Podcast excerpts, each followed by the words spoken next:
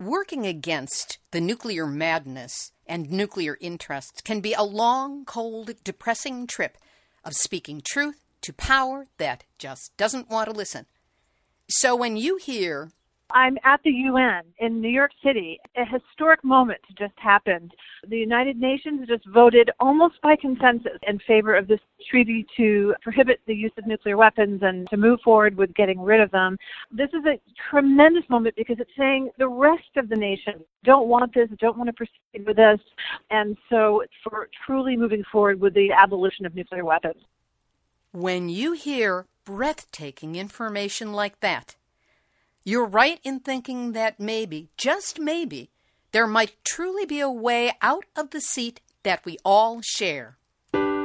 Nuclear hot seat. What are those people thinking? Nuclear hot seat. What have those boys been drinking? Nuclear hot seat. The corium is sinking. Our time to act is shrinking, but our activists are linking. Nuclear hot seat. It's the bomb. Welcome to Nuclear Hot Seat, the weekly international news magazine keeping you up to date on all things nuclear from a different perspective. My name is Libbe HaLevy. I am the producer and host, as well as a survivor of the nuclear accident at Three Mile Island from just one mile away. So I know what can happen when those nuclear so called experts get it wrong. This week, our featured interview is with Dr. Gordon Edwards of Canadian Coalition for Nuclear Responsibility. We talk about the proposed Chalk River nuclear waste megadump, which just happens to be adjacent to the Ottawa River and upstream from the drinking water for Ottawa and Quebec. And as you heard, we have a special report from Heidi Hutner. She is director of the Sustainability Studies program at Stony Brook University and associate dean in the School of Marine and Atmospheric Sciences. Heidi was calling us directly from the United Nations within an hour of passage of that nuclear bomb ban. Very exciting audio.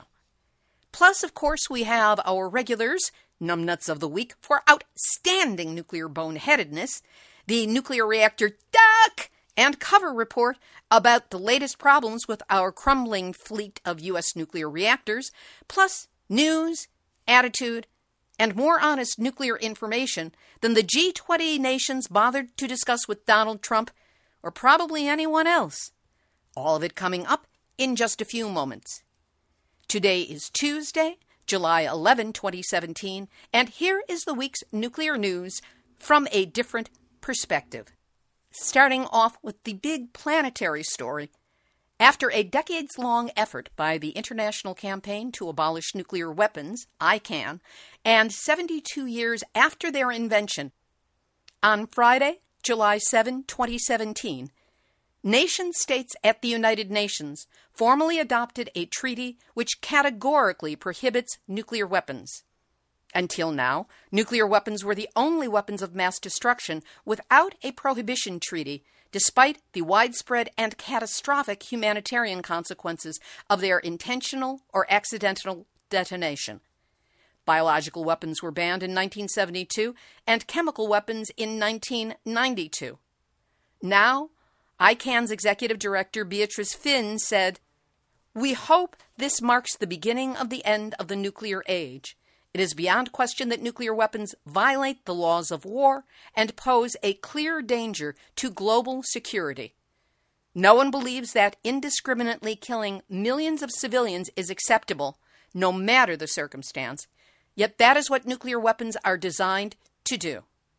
Today, she was speaking on Friday, today the international community rejected nuclear weapons and made it clear they are unacceptable. To provide a sense of what it was like to experience this historic event, we called Heidi Hutner at the United Nations. She was present for the discussions over many weeks. As I said, she is the Director of Sustainability Studies Program and Associate Dean in the School of Marine and Atmospheric Sciences at Stony Brook University. We spoke less than an hour after the vote took place, and you can hear it in the overlapping excitement of our exchange. Heidi, where are you and what just happened? Well, I'm at the UN in New York City, and a, a, historic moment just happened.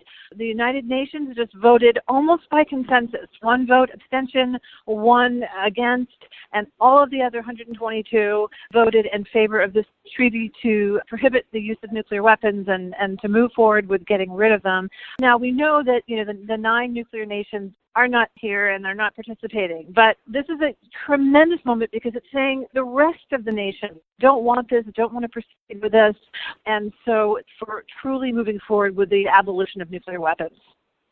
In reading about this, I have been in tears this morning. Tears, tears, so lots of tears. So, okay, so here was the moment. I was in there when they voted, when the when the vote was announced and sealed uh, officially, and people were cheering, crying, hugging. It was a really powerful moment. And I was right next to the two nuclear nuns, Carol Gilbert and Ardeth Platt, and they were the two nuns who went to jail in protest of nuclear weapons. And they were crying all the women from ICAN who have come from all over the world weeping. And then Kathleen Sullivan, who from the Hibakusha stories, uh, Robert Croonquist, who's also from Hibakusha. Everyone was weeping. Many women from all over the world, and then Australia, Japan, India. There was an amazing speech by the ambassador from South Africa who spoke about this being the eve of Nelson Mandela Day and how he is watching in this moment and weeping and so proud of this vote. It is thrilling, even from a distance, to know what has happened and that the history is here right in front of us, right at this moment. And what's the next step? What do we do to start implementing this around the world, including here in the United States, which has been probably will be the last one to sign on? Right. So I think what this is saying is, look, we have the rest of the world in support of this. And for those of us who, who are active and advocates on behalf of the abolition of nuclear weapons, we can now use this as a tool to both divest from banks that invest in nuclear weaponry, that's a really big one, the divestment campaign, and get this message out on social media. Everyone should be doing it. You've got plenty of opportunity now. Uh, you have material to work with. You can go to the ICAN website. There are leaders internationally in promoting this, so there's lots of photographs and material there and articles. You can follow me, HeidiHutner.com. You can follow me on Facebook. I've got lots of photos. And retweet, re-Facebook. I mean, get it out there. We know our president. We know these people. Social media works. So use that and write letters to your editor. You know, tell your congressmen, reinforce this, and, and congresswomen and senators, reinforce how important this is and how we need to join with the rest of the world and ab- abolish these horrific, horrific weapons in looking at the film that you posted, the video that you posted about yes. the moment when the vote happened and everybody standing and applauding, the one thing that bothered me was in the panning around the room, I did not see any. I saw one camera that looked like it was from a major news organization and it was that mm-hmm. kind of a camera. But other than that, I did not see any significant video presence from the mainstream media. Have you gotten uh, coverage? Uh, there is coverage. They're not allowed in that room. So I don't know oh. how those people got. I mean, we just. I walked in and turned my iPhone on. I'm not even technically supposed to be there. I'm not part of quote civil society, but I'm there anyway, and no one's sort of stopping me. But there is a camera room that you couldn't see, where there are cameras, and they're they're videoing from a side point. So yes, there is media here, but they're not allowed in that room. In fact, I had a cameraman who was supposed to come with me, and he explained he can't go in that room. And there was an event prior to it was supposed to be 8:30 this morning, and we have terrible weather here, so there was going to be a lot of coverage of that, and it's raining, and we couldn't do it. It was going to be outside because it's very the cameras here are very limited where they're allowed to shoot. That's why you didn't see them. Thank you for clearing that up because that I'm always sure. for where the where the media is. I'm looking at media right now, actually, in another spot. There's a bunch of cameras. So Jap- the Japan Nippon is here. I just was talking to them at length, uh, and the Nippon media is here. So Japanese are watching. I'll tell you that for sure. So at this point, we need to not only today, but every day moving forward, we need to tweet, we need to Facebook, we need to use every social media tool yes, that we have yes. heard of, and also to put people in touch with Don't Bank on the Bomb, which has what yes. you say your bank about divesting from nuclear weapons because they may Yes. not want to listen for voices, but they will listen to our money when it starts to disappear. Absolutely. And I want to make one more point, and I have a piece coming out in Ms. Magazine and print in the fall on this and in other places, TVA, um, is that in the preamble and in this treaty, there is, and this is a historic thing, and, and people should just really pay attention. So, and we have Mary Olson to thank for this, who's been speaking internationally on this issue, and also the work of Arjun Makhijani. Their work shows and I'm sure you know this, but not everyone does, that women are disproportionately affected by exposure to radiation, significantly so. Women are twice as likely to get cancer from the same exposure to radiation as an adult white male, and children are many more times likely to get cancer from that, and little girls most of all. And fetuses are the most vulnerable. So that is actually in the treaty, which is extraordinary. And this is not, you know, a social justice issue, although it is social justice. It's it's a, it's a health issue. It's a scientific fact. And so that is in the treaty, and also the impact, the, the, the disproportionate impact on indigenous communities. That's also radical. So th- this is an important treaty, and it's really calling attention to this issue. Now, so for those of us concerned about nuclear power, remember, radiation is radiation. So you, you know, don't shy away from covering this this problem of nuclear bombs. I mean, it's all connected. Radiation and safety health dangers is is applicable to all radiation right? All ionizing radiation. So we we need to pay attention to it and i'm really thrilled. And i know mary's thrilled. I met with mary and i interviewed her and i interviewed arjun and they gave wonderful presentations early on in this conference and i heard them and i'll be writing about that. I've had Mary on the show several times talking about that very issue, and I will undoubtedly be rerunning it very soon. Anything final you would like to say in celebration of this momentous, truly historic moment and event? I would say, look, look what these people accomplished. It is truly remarkable. That means if we keep putting the pressure on, we keep getting active, we don't lose heart and say, oh, nothing can be done. I mean, something historic has just been done. This is huge. Now we must continue. It's not over. And now we must bring in the nuclear nations. And we can and we will. Yes, we will. Heidi Hutner, Director of the Sustainability Studies Program and Associate Dean of the School of Marine and Atmospheric Sciences at Stony Brook University. You can follow her work, which is brilliant and nonstop, at HeidiHutner.com. We'll have a link up on the website. Now, the Treaty on the Prohibition of Nuclear Weapons will be open for signatures by member states at the United Nations as of September 20th. All it will take is 50 of these states to ratify and make the treaty legal.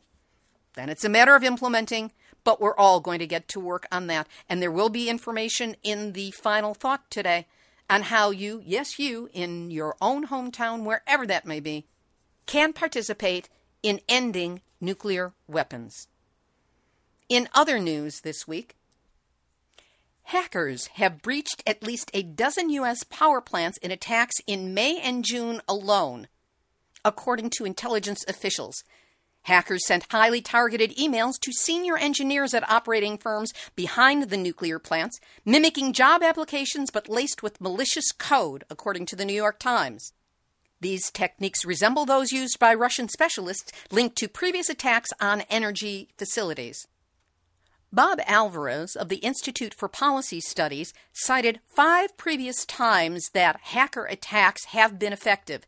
In 1902 at Ignalina nuclear power plant in Lithuania, 2003 the Ohio-based nuclear power plant Davis-Besse, in 2006 at Browns Ferry in Alabama, the 2010 Stuxnet virus used at the Bushehr nuclear facility in Iran, and in 2014, hackers infiltrated the South Korean hydro and nuclear power company's commercial network. In 2016, the Nuclear Threat Initiative noted that cyber attacks are increasing, and many states have essentially no effective security measures at nuclear facilities to address these cyber threats. Like Pilgrim Nuclear Power Plant at the foot of Cape Cod in Massachusetts. Despite the fact that the nuclear cites Pilgrim as one of the nation's worst performers, the facility is looking to take a pass on cybersecurity measures because, hey, it's only going to be operating for another year and a half. What could go wrong? As Diane Turco, president of the Cape Downwinders Citizen Group, said, planning to close Pilgrim within two years should not release Entergy from being accountable for mandated public safety upgrades. A quick look at other reactor problems with Duck and cover. Grand Gulf in Mississippi had an event or condition that, at the time of discovery, could have prevented the fulfillment of the safety function of structures or systems that are needed to mitigate the consequences of an accident. Susquehanna in Pennsylvania lost secondary containment, a loss of safety function as well. Oyster Creek in New Jersey had a scram or a sudden shutdown of the reactor, like screeching on the brakes, which is never good for any car, let alone a nuclear reactor.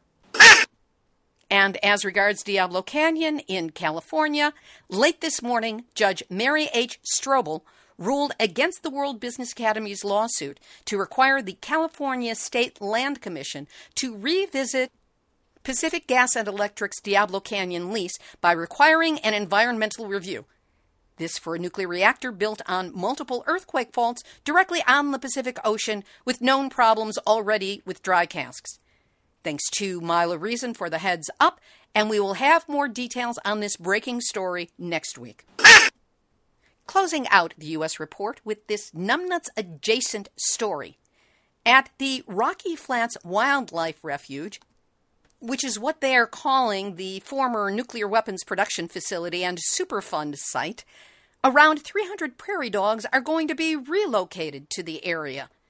While environmentalists say, oh, the prairie dogs will be just fine, Leroy Moore with Rocky Mountain Peace and Justice says this makes a bad problem worse. They will bring up plutonium, meaning when they dig in the ground, and it will blow onto the refuge. We don't know what will happen to the prairie dogs themselves, but they will endanger humans. Over to Japan where the head of that country's nuclear regulation authority told Tokyo Electric Power Company's top management he questions their attitude towards decommissioning of the triple meltdown Fukushima nuclear power plant and the company's ability to resume operating its other reactors. NRA Chairman Shunichi Tanaka said during a special meeting with top management of TEPCO, I feel a sense of danger under consideration is whether to approve TEPCO's plans to resume operations of two reactors at its massive Kashiwazaki Kariwa plant in Niigata Prefecture. The NRA's safety screening found that TEPCO failed to report insufficient earthquake resistance for an emergency response center at the Niigata complex, even though it knew about the insufficiency for three years. Tanaka said, An operator lacking the will to take the initiative does not have the right to resume operation of nuclear reactors. And now. Nuclear hot seat, nuclear hot seat, nuclear hot seat, numbnuts of the week. The European Union is considering lifting an import restriction on rice produced in Fukushima Prefecture, which was hit with the triple meltdowns and is still leaking radioactive water into the Pacific to the tune of 300,000 liters a day. And they're also considering lifting their import restrictions on wild vegetables and marine products from Japan, including shrimp, crab, octopus, yellowtail, red sea bream, and bluefin tuna. Well, what do you expect? Six years? Why not lift the restrictions? After all, the 2020 Tokyo Olympics are just two years away and the illusion must be created internationally that food that comes from Japan and specifically from northeast Japan around Fukushima is safe to eat, whether it is or not. And for whatever reasons or trade agreements or money under the table or whatever it took for the consideration of this ban to be lifted and the need for these radiological certificates to be lifted, you European Union are this week's Nuclear Hot Seat, Numbnuts of the Week. Some good news. In Germany, their Renewable Energy Federation reported on Sunday, July 9, that renewables supplied a record 35% of the country's power in the first six months of 2017, a 2% increase from 2016. In comparison, In the United States, we generated only 15% of our total electricity from renewables. France may close as many as 17 nuclear reactors by 2025 as it seeks to reduce the share of nuclear power in its electricity mix. This, according to Environment Minister Nicolas Hulot on Monday, July 10. The Russian state's nuclear corporation Rosatom is losing hope in its international nuclear build campaign. Rosatom's deputy director, Vyacheslav Pershukov, called the market for nuclear power stations abroad exhausted. That was his word. We see that the market is contracting, and for the sustainable growth of the corporation, we must make our money on something other than nuclear technology. Word is that they are eyeing a move into renewables. We'll have this week's featured interview in just a moment. But first, where else are you going to actually hear from someone who is in the room at the United Nations less than an hour after the vote at the United Nations to ban nuclear weapons, except here on Nuclear Hot Seat? And maybe some YouTube videos, many of which we will be linking to on the website. But still, I know you care about getting honest, verifiable, cutting edge nuclear news. Otherwise, you wouldn't be listening to this show. And that's what we set out to provide at Nuclear Hot Seat every week verifiable information, sourced and checked, plus interviews with people who are genuine experts on aspects of the nuclear industry that the nuclear industry would rather you not know about. We do incur costs to put this show together, and that's where we need your help, and that's why I ask you every week for it. In order to continue to bring you the most accurate, the most recent, the most cutting edge information possible, we need your help. Any size donation will help. You can go to nuclearhotseat.com, click on the big red donate button, follow the prompts, you'll know what to do. If you want to set up a recurring donation of just $5 a month, the same as the cost of a cup of coffee and a good tip for the barista, you can do that at the big green donate button we've now instituted. Help keep Nuclear Hot Seat alive and kicking by helping us meet our expenses. And know that I and all of us who work on the show are deeply grateful for whatever you can do to help us keep kicking serious nuclear posterior.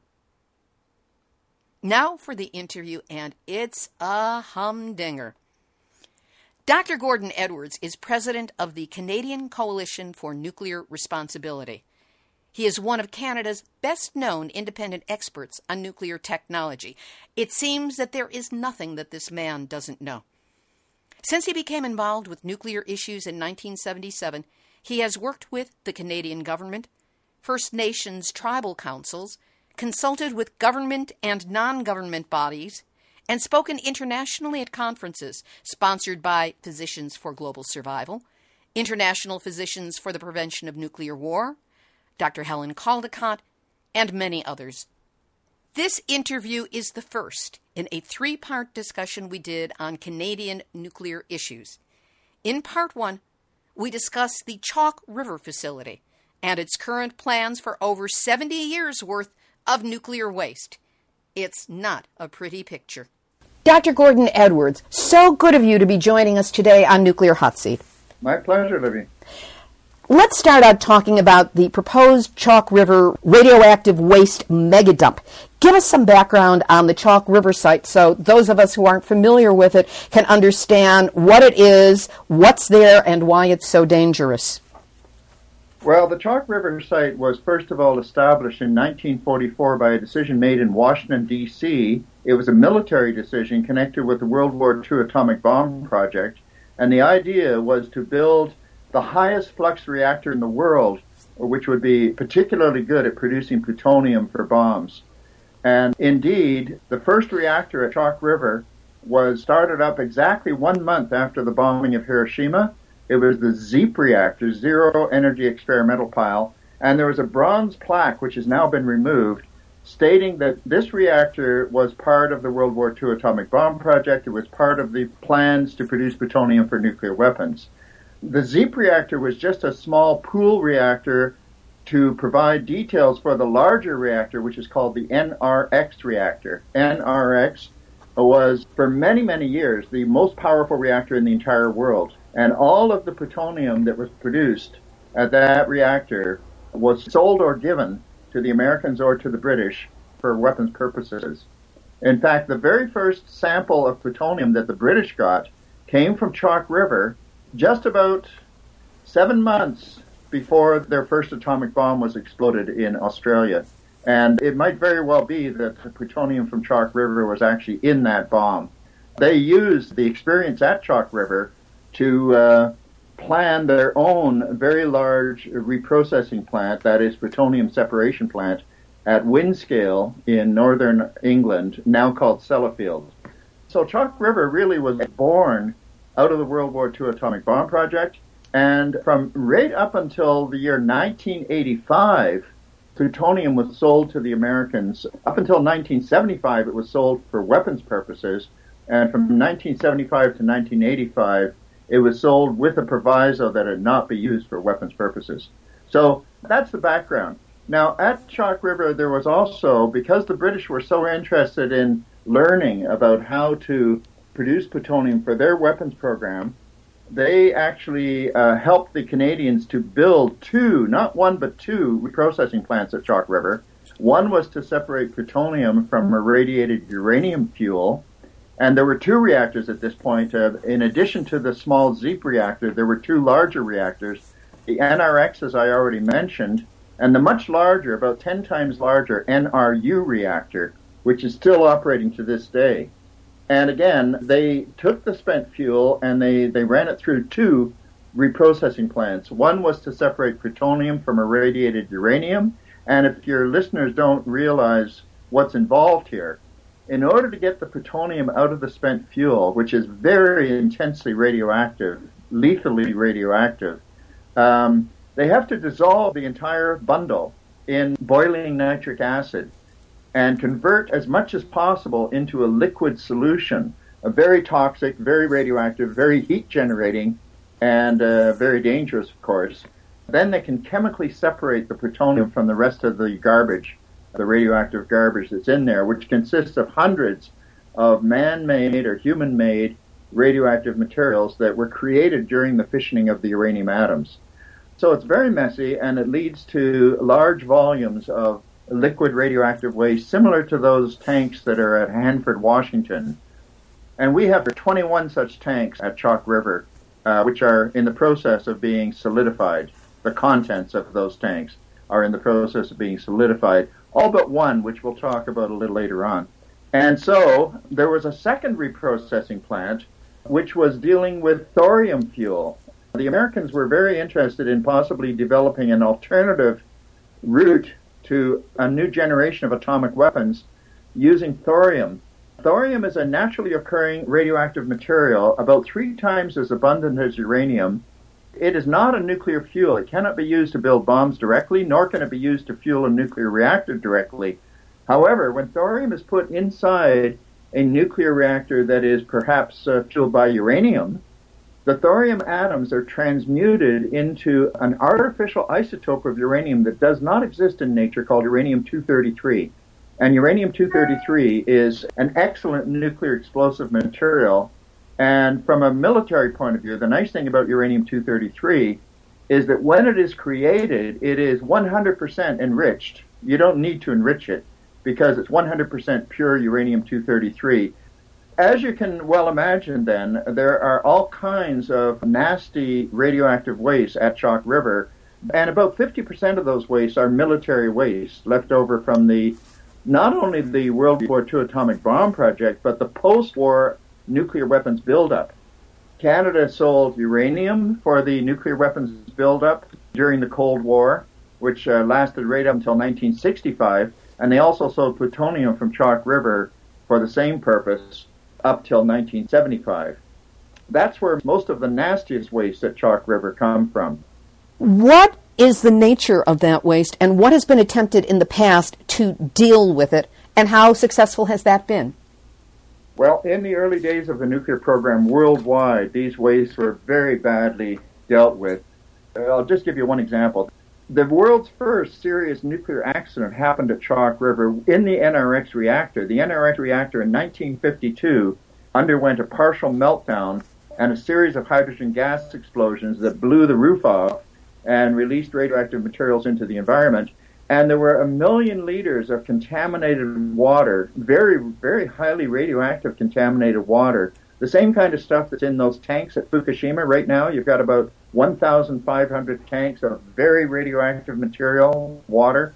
Well, that's the stuff that simply ran through a pipeline and allowed to sink into the soil because they had no emergency equipment on hand to do anything else with it other than to run it into the river.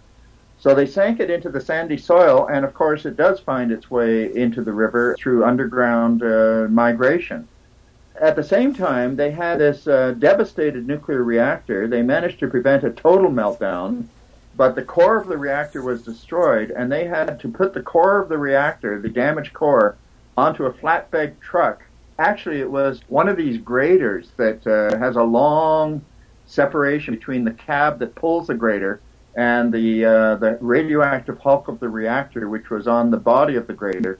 And they had to have a relay team of drivers so that each driver would only drive for a couple of minutes. They'd run to the cab, drive for a couple of minutes, and then run out of the cab, and another driver would run in, and they would drive for another couple of minutes, and then he'd run out.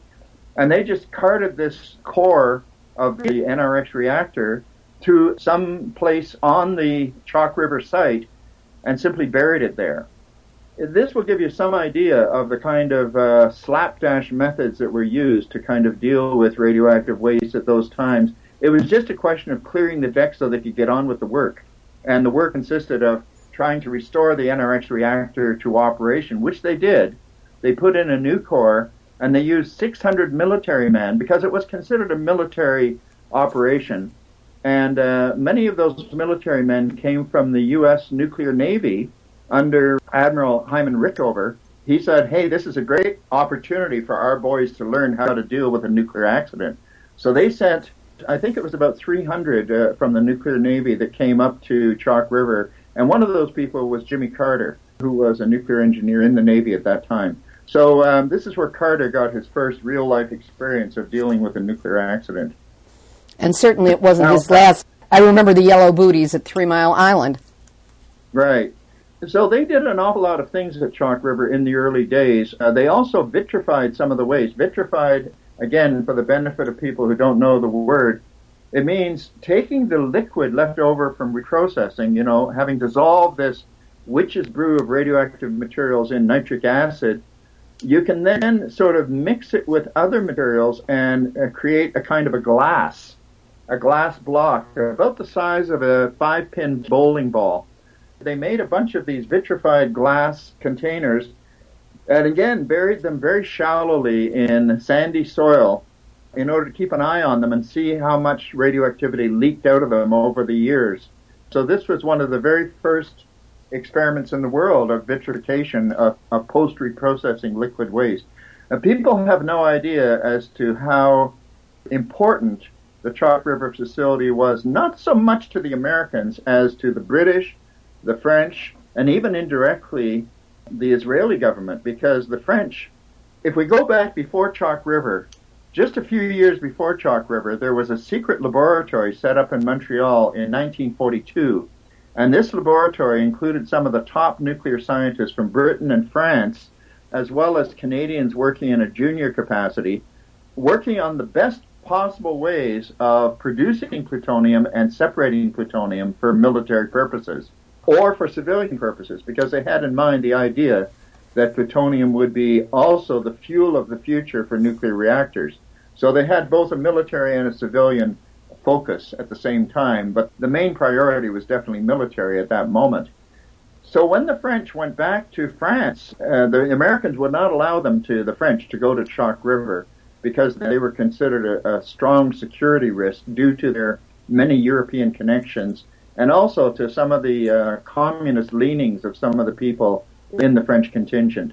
So they sent them back to France, but those people then knew about the design of the NRX reactor because they had worked with the British on designing that reactor in the first place. So they used that knowledge to help Israel build the Dimona reactor in Israel, which they then subsequently used to produce plutonium for their bombs. Meanwhile, Canada gave a carbon copy of the NRX reactor to India as a gift, and India used that reactor called the CIRUS reactor, C-I-R-U-S. It was a copy of the NRX. They used that to produce plutonium for their first atomic bomb, which they exploded in 1974 in the Rajasthan desert. All of this was going on thanks to Chalk River. It's amazing because we don't usually hear the background of how deep the roots of Chalk River go and how deadly its influence has been in the world. Now, there's currently debate or discussion or planning taking place in Canada for the Chalk River Near Surface Disposal Facility, otherwise known as the Radioactive Waste Megadump. When was this proposed? What's the thought behind it, and how far has it gotten? I'm not sure exactly how long ago, I would say about eight years ago. Due to public prodding, the Canadian government finally woke up and realized that there was a multi billion dollar radioactive waste legacy at Chalk River and at a few other sites in Canada.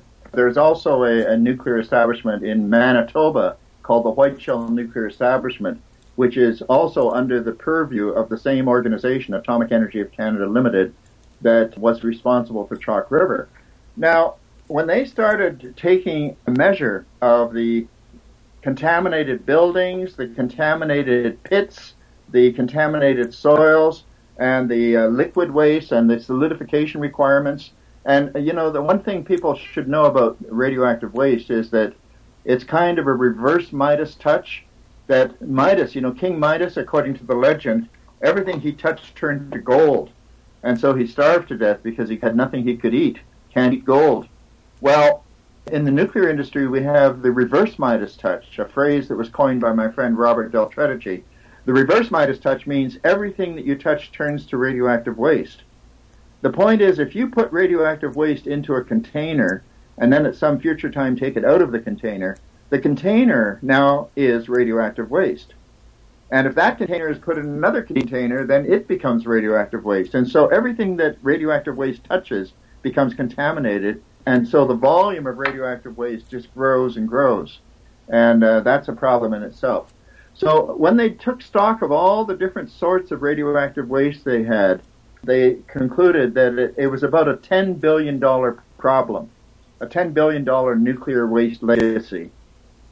$10 billion of no productive value other than to just protect the environment and protect human health by somehow looking after it very carefully. And of course, they talk about a cleanup, a $10 billion cleanup, but cleaning up it gives the wrong impression. Uh, when we think about cleaning up, we think, oh, uh, you make it spick and span. No, no.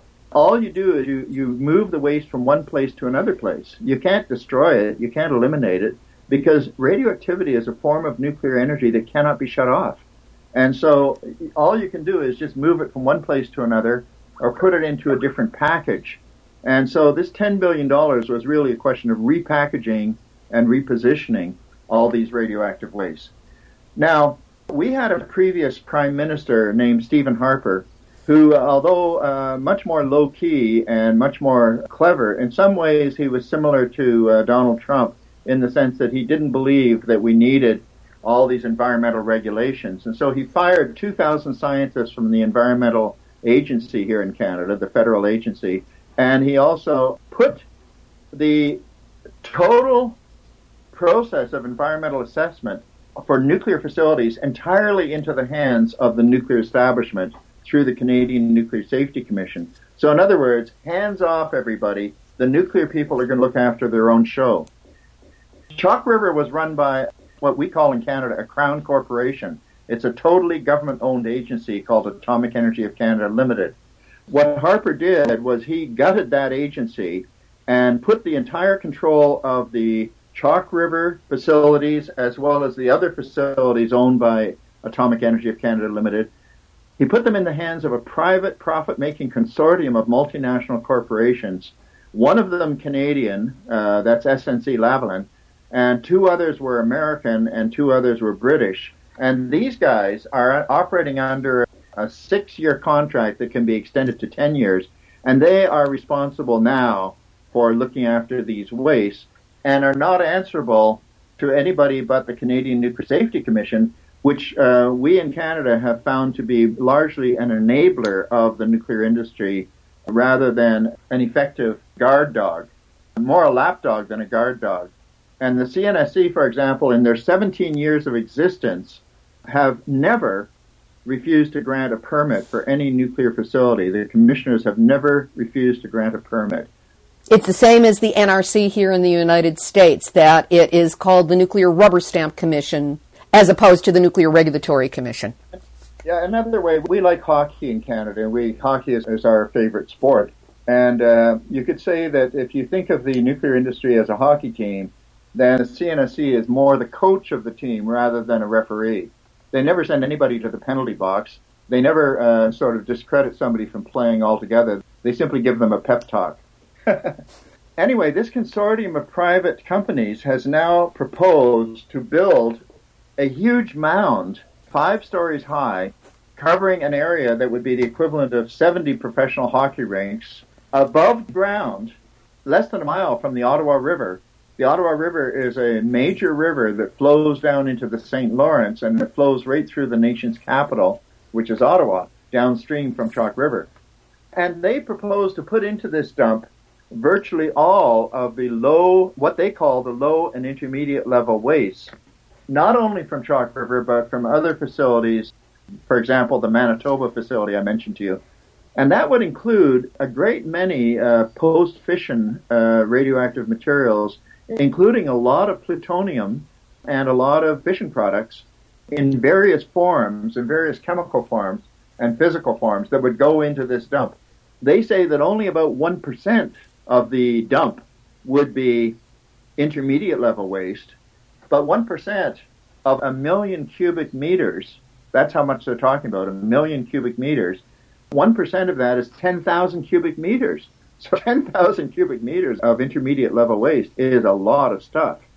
And the fact that they would put it all into one huge mound, so you might think, well, is this like a staging area? Is this like a temporary thing? No, this is intended to be a permanent facility. And they eventually intend to simply abandon it there. So that's the proposal that we're now facing. And at the moment, there is a an about a thousand page environmental impact statement that has been produced, and uh, we have a deadline until August 16th for the public to comment on this, and they hope to get the thing operational by 2020. So uh, that's what we are facing here in Canada. But it's not only Canadians, I think, that should be concerned about this, but everybody around the world, because what we are seeing here is imagine if Canada goes ahead and does this. What kind of example does that set for the rest of the world? It basically says, don't worry about radioactive waste, even if it's plutonium bearing waste, even if it's left over from spent fuel dissolved in nitric acid, even if it's uh, the internals of nuclear reactors, all of which will remain dangerous for hundreds of thousands of years, let alone millions of years. But it's okay to just abandon this stuff right beside major water bodies like the Ottawa River, or in another project that you wanted to discuss during this interview, right beside Lake Huron. Uh, those are from commercial nuclear reactors, whereas these wastes that we're talking about at Chalk River are not from commercial nuclear reactors. They're from nuclear research only. But about 50% of that is, of the volume, would be, in fact, weapons era nuclear waste. It's basically a weapons dump. With so much going against this site, I imagine there must be some major opposition that has risen up. What has been the nature of this and how effective has it been so far? That's a very good question. And, uh, you know, unfortunately, we have found that the nuclear industry has been pretty good at hoodwinking people, uh, including especially politicians, by convincing them that uh, everything is being looked after very well and that therefore you don't have to worry your pretty little head about it. Moreover, they have done a pretty good job of convincing people that this stuff is too difficult for non-scientists to understand and therefore you couldn't have a reasonable opinion about it anyway. All of which is untrue. The fact of the matter is this is extremely important material. It's not too difficult for people to understand. It's simply that the industry, including the regulatory body, goes out of its way to cast a veil of mystification over many of these subjects by using excessively technical terms, excessively baffling uh, numerical notations, and uh, making it so that most non-scientists, including politicians, feel that it's a little bit beyond their comprehension and consequently they better let the experts handle it. Our view, on the other hand, is that we are now, and it's only happening right now in Canada at least, we are now really entering into the age of nuclear waste in a serious way because never before in Canadian history has anybody proposed to abandon nuclear waste for forever, uh, right by the shores of, of major river bodies and without consideration of perpetual ongoing maintenance and monitoring and intervention when necessary in order to prevent any leakage that begins, which is surely going to happen. In fact, even the EIS talks about how much material, including plutonium, will be leaking into the Ottawa River. They don't deny it's going to happen. They simply say it's all very acceptable because it's within what they consider to be acceptable limits. However, these are only mathematical models. They are not reality. And how strong, how effective has opposition to this radioactive waste megadump been? The opposition has been growing, but unfortunately, none of the levers of power are within our grasp. The industry proposes, and CNSC, by law, they are by law the agency that determines yes or no to go ahead with this, and we do not have confidence in the CNSC as a guardian of public safety or environmental protection. In fact, the very fact that the huge mess exists in the first place, the fact that the Chalk River site is such a radioactive horror story, demonstrates that these scientists and engineers in the nuclear establishment have not shown any competence in protecting the environment in the past. Why should we think that suddenly they have become champions of the environment? The difficulty, however, is that this is completely, you can't even go and visit these sites. They are completely off limits to civilians. And because of the fact that Chalk River was deliberately built in a remote area, it's pretty well uh, sort of a, a local wasteland. The only people living around there are people who work at Chalk River. So the result is that it's hard to get people directly concerned about the project. Now, we have managed to stimulate Quebecers' concerns to a certain degree, but not to an official degree yet. The Quebec government has not yet officially weighed in and declared that they will not tolerate a nuclear waste dump right on their borders because the Ottawa River is in fact the border between Quebec and Ontario and there are communities living right across the river in Quebec, right across from Chalk River there are, in fact, public meetings taking place. I'm going to be going to two or three of these in the coming weeks up on the Quebec side. And also, there has been less concern, strangely enough, on the Ontario side, maybe because the Ottawa River flows into the St. Lawrence at Montreal. So it's the Quebecers who are going to be more affected by any runoff from this waste than Ontario people, Ontario residents. So it, it has been difficult to get an effective mobilization underway. The only thing that I think would possibly work to stop the approvals process of this would be for the Canadian government and Prime Minister Justin Trudeau to directly intervene and say, hold on, we do not have at the moment an acceptable environmental assessment process. When Trudeau was running for office, when he was running for Prime Minister, he actually stated that one of his goals was to restore the integrity of the environmental assessment process, which has not been done. So he has a good rationale for blowing the whistle and saying this environmental assessment process is not adequate and therefore we have to wait until we have a real consultation process with Canadians and with First Nations to develop an environmental assessment process that can be acceptable and then we can revisit this entire question of what we're going to do with these wastes. That doesn't mean that you have to stop the so-called cleanup. You can you can continue with the cleanup, but you should not be considering the possibility of abandoning these wastes, uh, giving permission to abandon these wastes in any kind of form whatsoever. For the time being, they should be very carefully packaged, very carefully monitored, and kept under close surveillance and not put in a gigantic mound where they will all be mixed together and where the different kinds of waste will not even be able to be recaptured or re-separated out again. They're going to have to be segregated so that we know what's in each particular package. We know how bad these wastes are. Some of them are, are very, very bad and some of them are not. That's what we're hoping. Fortunately, we have had an inquiry here in Canada into the environmental assessment process, and one of their recommendations of this inquiry was that the environmental assessment process should be taken out of the hands of the Canadian Nuclear Safety Commission. And the government, the Trudeau government, has welcomed this recommendation, but they have not yet acted upon it. There is a problem, however, and that is legally, under the present law, CNSC does have the authority to judge this particular project.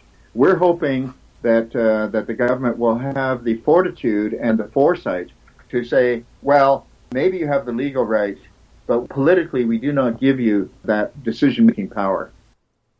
Dr. Gordon Edwards of the Canadian Coalition for Nuclear Responsibility. This is the first part of our interview. Parts two and three deal with the proposed high level nuclear waste dump planned to be sited less than one mile away from the shores of Lake Huron. Part three deals with the transport of high level nuclear waste over public highways from Chalk River in Ottawa to the Savannah River site in South Carolina. As long as no nuclear crisis happens to change the planned timing, that interview will be on next week's show, Nuclear Hot Seat number 213. Activist shout out! I am happy to report that Jules of UCY.tv has broken the world speed record for recovery from what turned out to be a stroke. She's even been heard doing her own show again on UCY.tv, and that means she will again be able to post Nuclear Hot Seat for our listeners in 122 countries. Brava, Jules, and do not push it.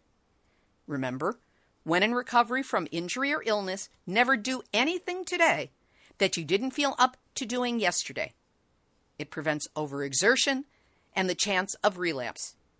So take care of yourself. And congratulations to regular listener Liz Fields. Her photographic exhibit about Fukushima, which was taken during a Green Cross tour she went on in October of 2016, is going to be presented the 5th through 31st of August at the Pritchard Jones Institute in Anglesey, North Wales. Liz is active with People Against Wylfa B, a nuclear reactor in North Wales, and we wish her all success with her photographic exhibit and with raising people's consciousness about what can go wrong with a nuclear reactor. Considering she's got 80 photos with captions, I think she's going to make her point. Here's today's final thought. Yes! A big, historic chunk of anti nuclear news this week, with the UN passing the treaty to ban nuclear weapons. Hubba hubba! So, where was it in the media? International press and television did a bang up job of covering this news. But here in the good old US of A, as close to nothing as could be managed. The LA Times, my hometown paper, squeezed in a mere 104 words and buried it in the Nation section. New York Times put it on the seventh page in the front section, which was a step up, but not exactly front page news. As for TV, internationally, lots of coverage. USA? I've been searching and finding nothing. Now, maybe that's the fault of my research skill set, but somehow I doubt it.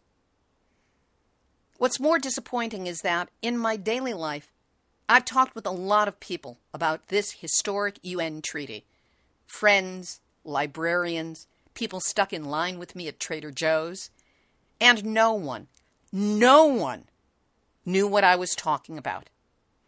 They all seemed pleased to know about the step and that it had been taken, while discounting it with, well, the U.S. has nukes and we won't do anything like that. No one's willing to give up nukes once they have them. Or they would just bluntly say, it won't work. First of all, I'm furious at the U.S. media, of which I consider myself a part, that this story has been ignored or buried. It's like the plume from Fukushima, the radiation plume predicted to hit the west coast of North America eight days after the disaster began. It disappeared from all reports as of day five. The prejudices and biases of the media when it comes to nuclear was made visible then, and now it's made visible again in all of its repugnant glory. Who are these people to remove a glimmer of hope from the news?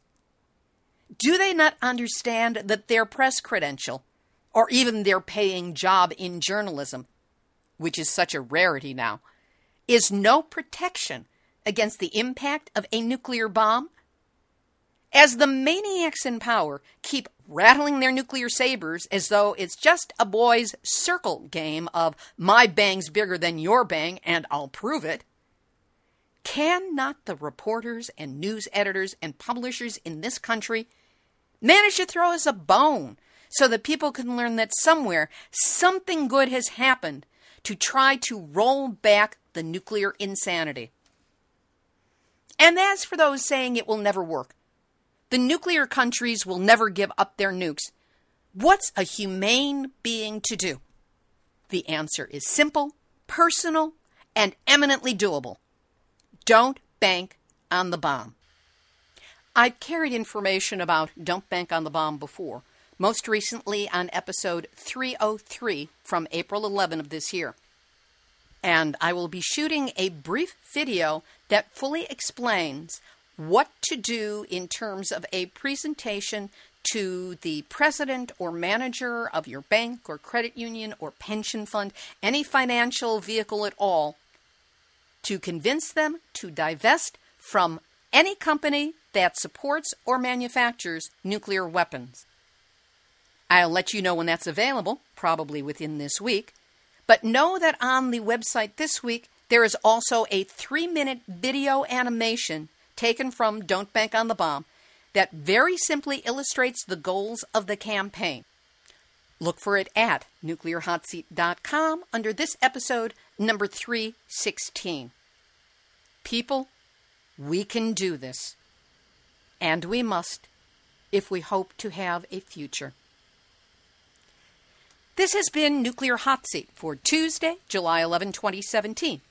Material for this week's program has been researched and compiled from icanw.org, Plowshares Fund, New York Times, Nuclear Watch New Mexico, BBC.com, Bob Alvarez, Mila Reason, CapeCodTimes.com, and the superb reporting of Christine Leger, EnviroNews.tv, NukeResistor.org, TruthOut.org, CBS Local in Denver, DeUnrenard.wordpress.com, JapanTimes.co.jp, EcoWatch.com, Reuters, Powerlinks.org, the Nuclear Regulatory Commission, the soul dead future eaters who write propaganda for World Nuclear News, Bologna.org, Canadian Coalition for Nuclear Responsibility, and a shout out to the Nuclear Hot Seat listeners and followers, big hearted planet protectors, and peaceful warriors all who gather at the Nuclear Hot Seat blog site on Facebook. Theme music written by me, sung by Marilee Weber, accompaniment by John Barnard recorded at Winslow Court Studio in Hollywood. If you have a story lead, a hot tip, or a suggestion of someone to interview, send an email to info at nuclearhotseat.com. We are copyright 2017, Libbe HaLevy and Heartistry Communications. All rights reserved, but fair use allowed as long as proper attribution is provided. A reminder that if you appreciate weekly verifiable news updates and cutting edge announcements about nuclear issues around the world, delivered with as much humor as possible, take a moment to send a supporting donation to nuclearhotseat.com. This is Libbe HaLevy of Heartistry Communications, the heart of the art of communicating reminding you once again that the website don'tbankonthebomb.org will teach you how to peacefully fight back against nuclear weapons in a way that really counts, in the bottom line of the money. So go there and take their simple actions. There. You have just had your nuclear wake up call. So don't go back to sleep, because we are all in the nuclear hot seat. Nuclear hot seat. What are those people thinking? Nuclear hot seat. What have those boys been drinking? Nuclear hot seat. The corium is sinking. Our time to act is shrinking, but our activists are linking. Nuclear hot seat. It's the bomb.